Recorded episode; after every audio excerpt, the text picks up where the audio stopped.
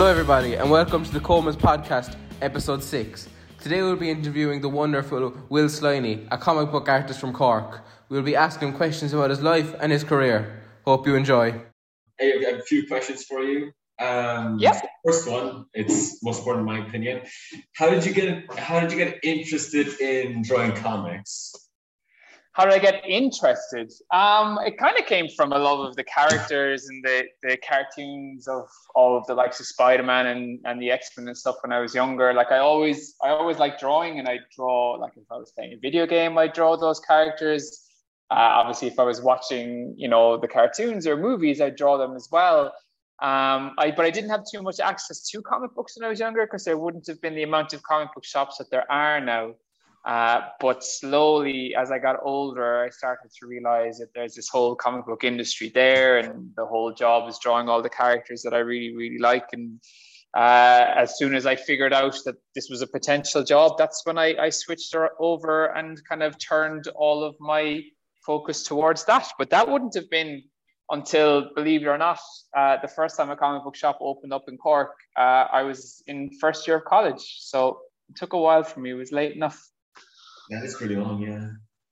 All right. So next question is, uh, well, it, it, it is what you said about uh, having comics. Um, that it was the first year in college that you finally got to read comics. So, so uh, the, the, the question was, did you read Marvel comics as a child? Uh, but since you said that uh, in first year in college, you read uh, comics as a child, first year well, I college. So, So what I would have had, what I would have had access to, like, like they would have been reprinted, and there would have been annuals and stuff like that. So I would have been reading, let's say, Spider-Man or Superman comics and stuff like that. I just wouldn't have been able to kind of get into the whole, you know, oh, every month a new issue of Spider-Man comes out or whatever. But here or there, I would have had stuff like that all of my life for sure. Oh, right, right. All right. So the next question is, uh, what is it like to live the dream of so many artists out there? um, look, it definitely was um, a, a dream for me. I don't know. Have you all seen Spider-Man: No Way Home? Before I spoil it for you, yes from everyone. Okay, so like, um, like I can remember, like I would have been year age when maybe a little bit older. I don't know, maybe your age actually when the when the first original Tobey Maguire Spider-Man came out, like and it was firmly set in my head then that all I want to do is to get to draw Spider-Man. So it really, really was a dream. And it took obviously a while to get there. Um, many, many years of trying to apply to get the job, many years of improving my art. And then when I got in the industry, working my way up into the industry, getting into Marvel, and then thankfully uh, getting that job of doing Spider Man, which was my dream one, you know. Uh, and I didn't think I'd get it as early as I did then when I was inside in Marvel, but I got a, a an opportunity. I, I, certainly let them know I was a big Spidey fan, so that that was the dream for me. And I, it was nice actually watching that movie. Obviously, when they brought back the Spider Man from when I was a kid that that was uh, a spoiler alert if anyone actually maybe we should put that in if you're recording the interview. Um, but like that was a really nice moment for me kind of remembering what it was like when I was going to the cinema not as a Spider-Man artist you know dreaming of getting to do it. And it was kind of uh, a kind of a pinch me moment of oh I, I got there in the end. So and look I, I still love doing it. Like I'm working on on Star Wars right now in terms of that kind of stuff. And it's quite bizarre to me that like literally today I'm drawing Anakin Skywalker and you know telling stories with these characters that I loved when I was younger. Um, so really, it, it, it's a dream come true that way. It's obviously it's a lot of hard work, uh, but I wouldn't have it any other way. Um, and I still love doing it, even though like once we hit October this year, I'll be ten years inside Marvel at this stage. So yeah.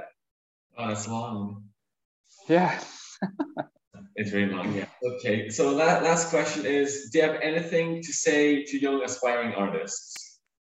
Yeah, um, well, it's most important. For, the most important thing for me to know, uh, for me to, for for younger artists to know, is that like it doesn't matter where you live right now uh, anymore. You know, you can do this kind of a job from anywhere. So it doesn't matter what type of art you're into. Like, like Ireland is now massive for animation. You know, you can work uh, like if, video games are the things that inspire you to draw, um, you absolutely can get those kind of jobs from here. The most important thing to do is just to, to keep drawing and building up your skills to get good enough. And if you if you continue on that path and keep practicing at it, then you will get that job. It just takes, you know, there's a long road of practice beforehand, but you you really, really will. Because drawing, I truly believe it's not something that you are given the talent but It's it's a skill that you earn by putting in those many, many hours of drawing uh, so if you really, really want to get that job and you really, really want to get there, then you will if you if you put in the hard work. You know,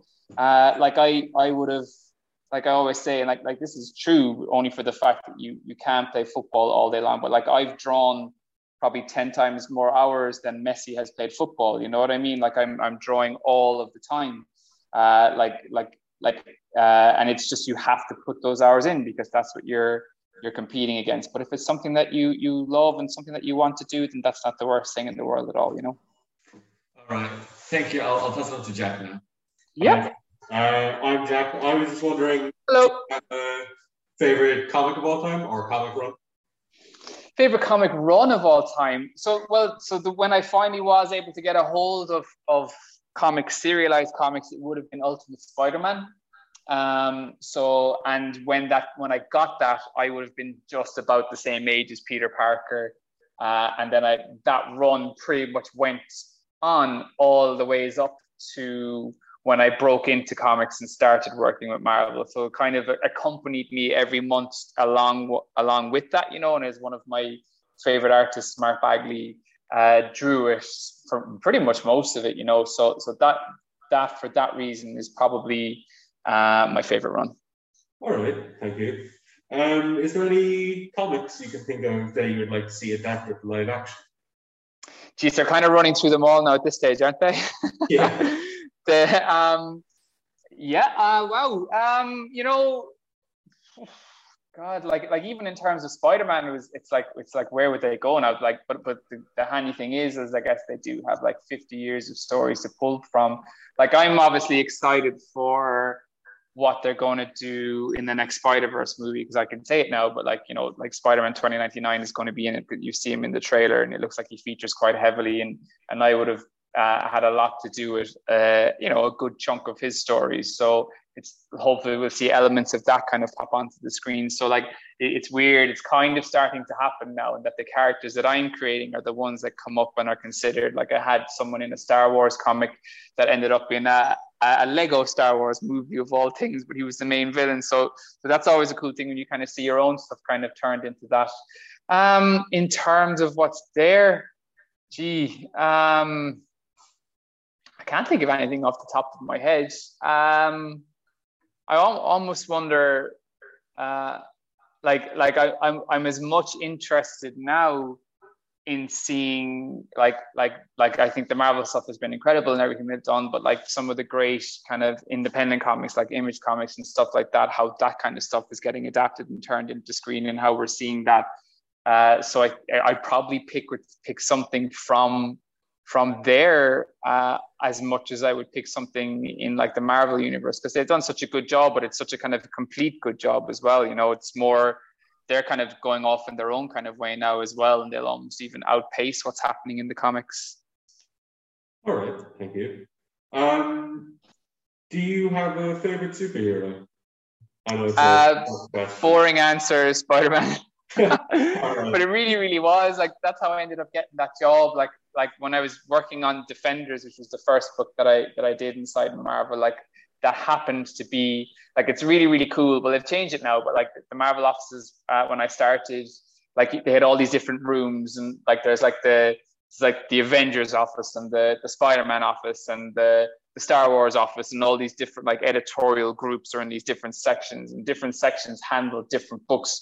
So the Spider-Man office ha- happened to be handling the Defenders book at that time, and that was the book that I got. So like every time I would get the chance, I'd be like, just so you know, I really like Spider-Man and I'd love to have a go at it at some stage. And basically what happened was is they were they needed a book done in a really short deadline. I had just wrapped up the Defenders run.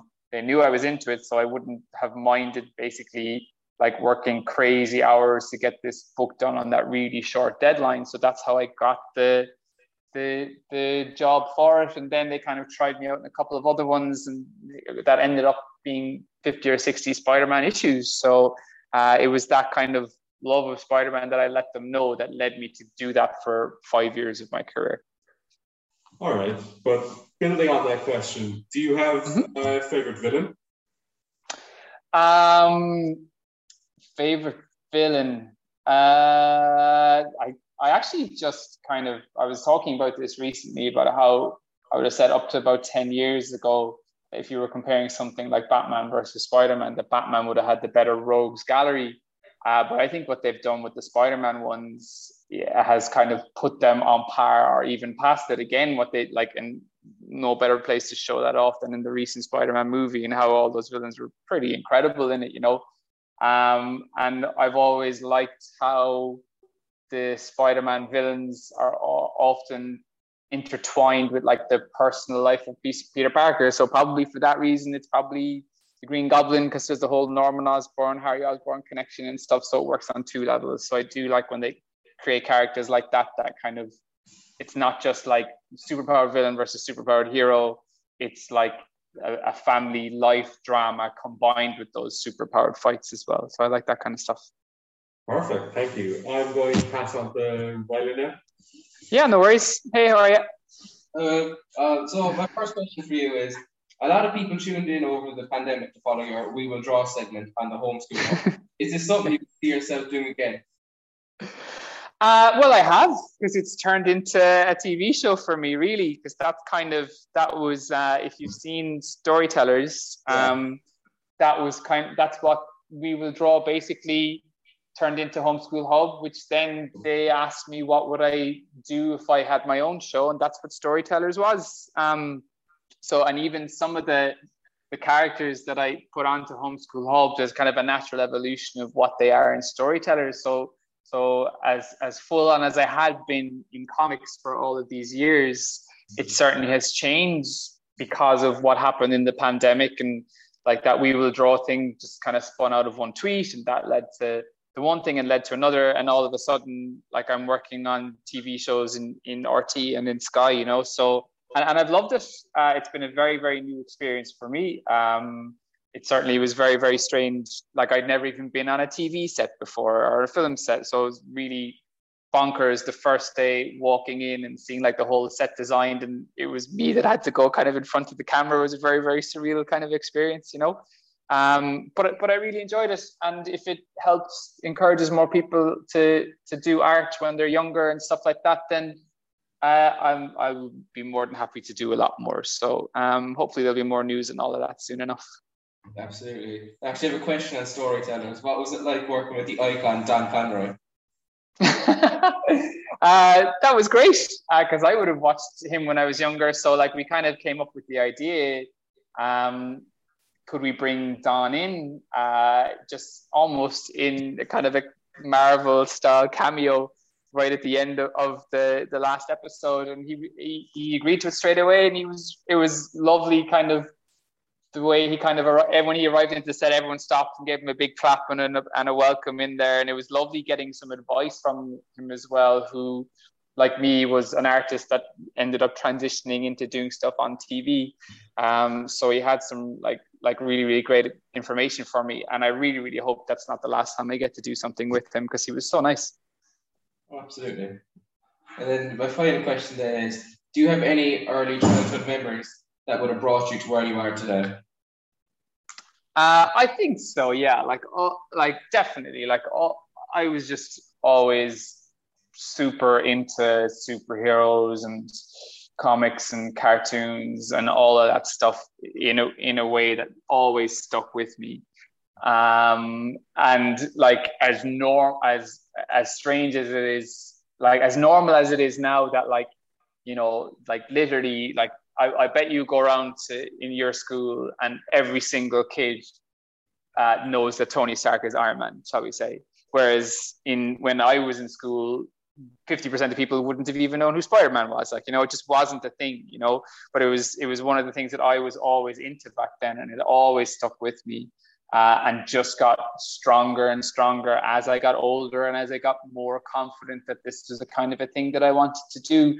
Uh, and as as silly as it sounds, like even like I always kept up an interest in like in these these cartoons, these like the action figures, all that stuff, and all of a sudden like that's my career, and I I'm getting to see action figures made out of the designs that I do. You know, so so I, that that never ever left me.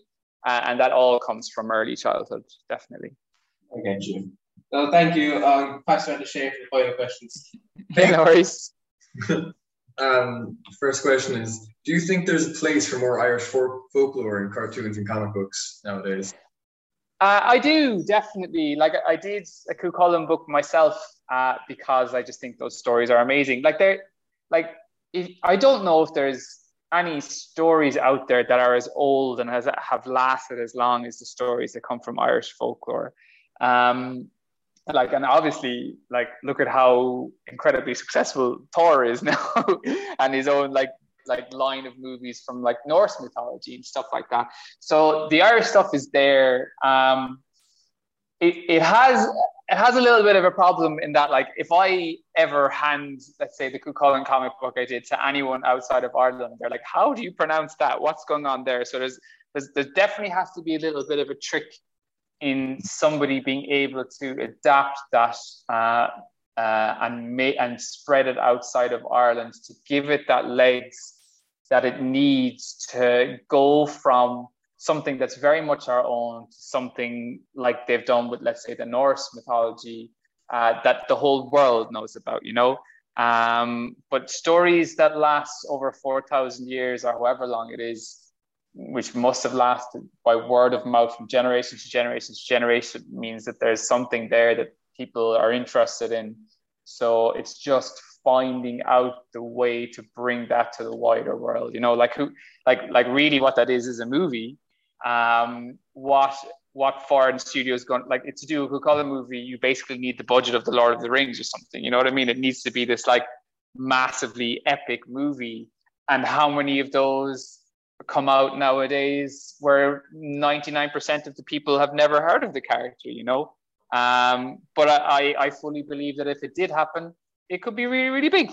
Um, so I, I wonder, like, like, like I, and I loved doing that Cuchulainn book. I, I have ideas for more if I ever kind of got around to do like the likes of Sean McCool and Tír na nÓg and things like that. Um, yeah, I, would love it to happen. I just, I just, I wonder how that would, what the solution is to that problem that it has. Yeah, I could agree completely on that, especially the pronunciation of a couple of words. and another question is, what, what's typical day at work for you?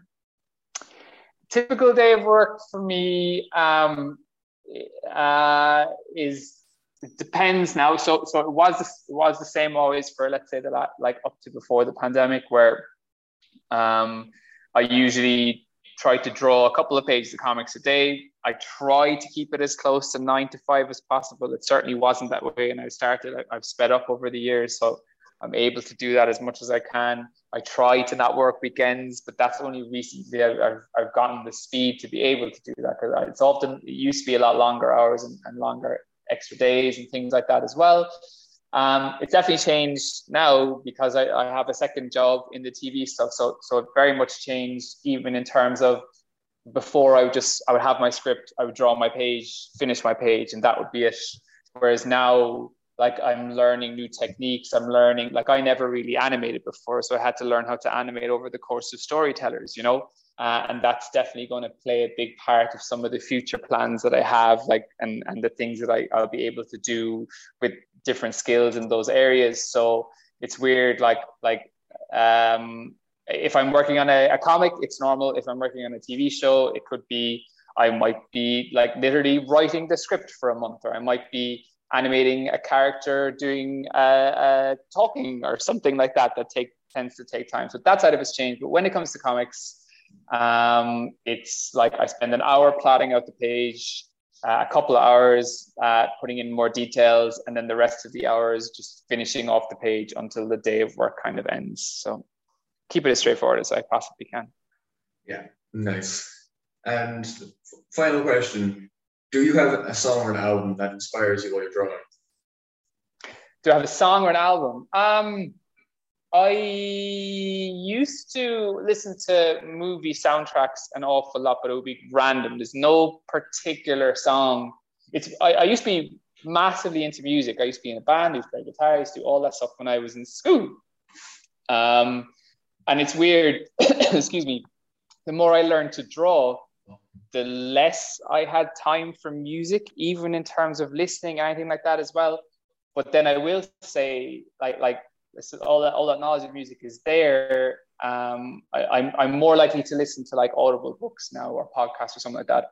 But one of the literally one of the best moments of my career happens uh, last year when the composer was sending through the songs that he made for storytellers because there's some there's some really really unbelievable theatrical kind of music in that um, so I've never had I never thought I'd have a moment like that in my career uh, and that was just fantastic thank you both for coming on the Coleman's podcast tune in next time where we have another wonderful guest don't forget to follow our Instagram and Twitter and thank you for listening Spider-Man, Spider-Man does whatever a spider can.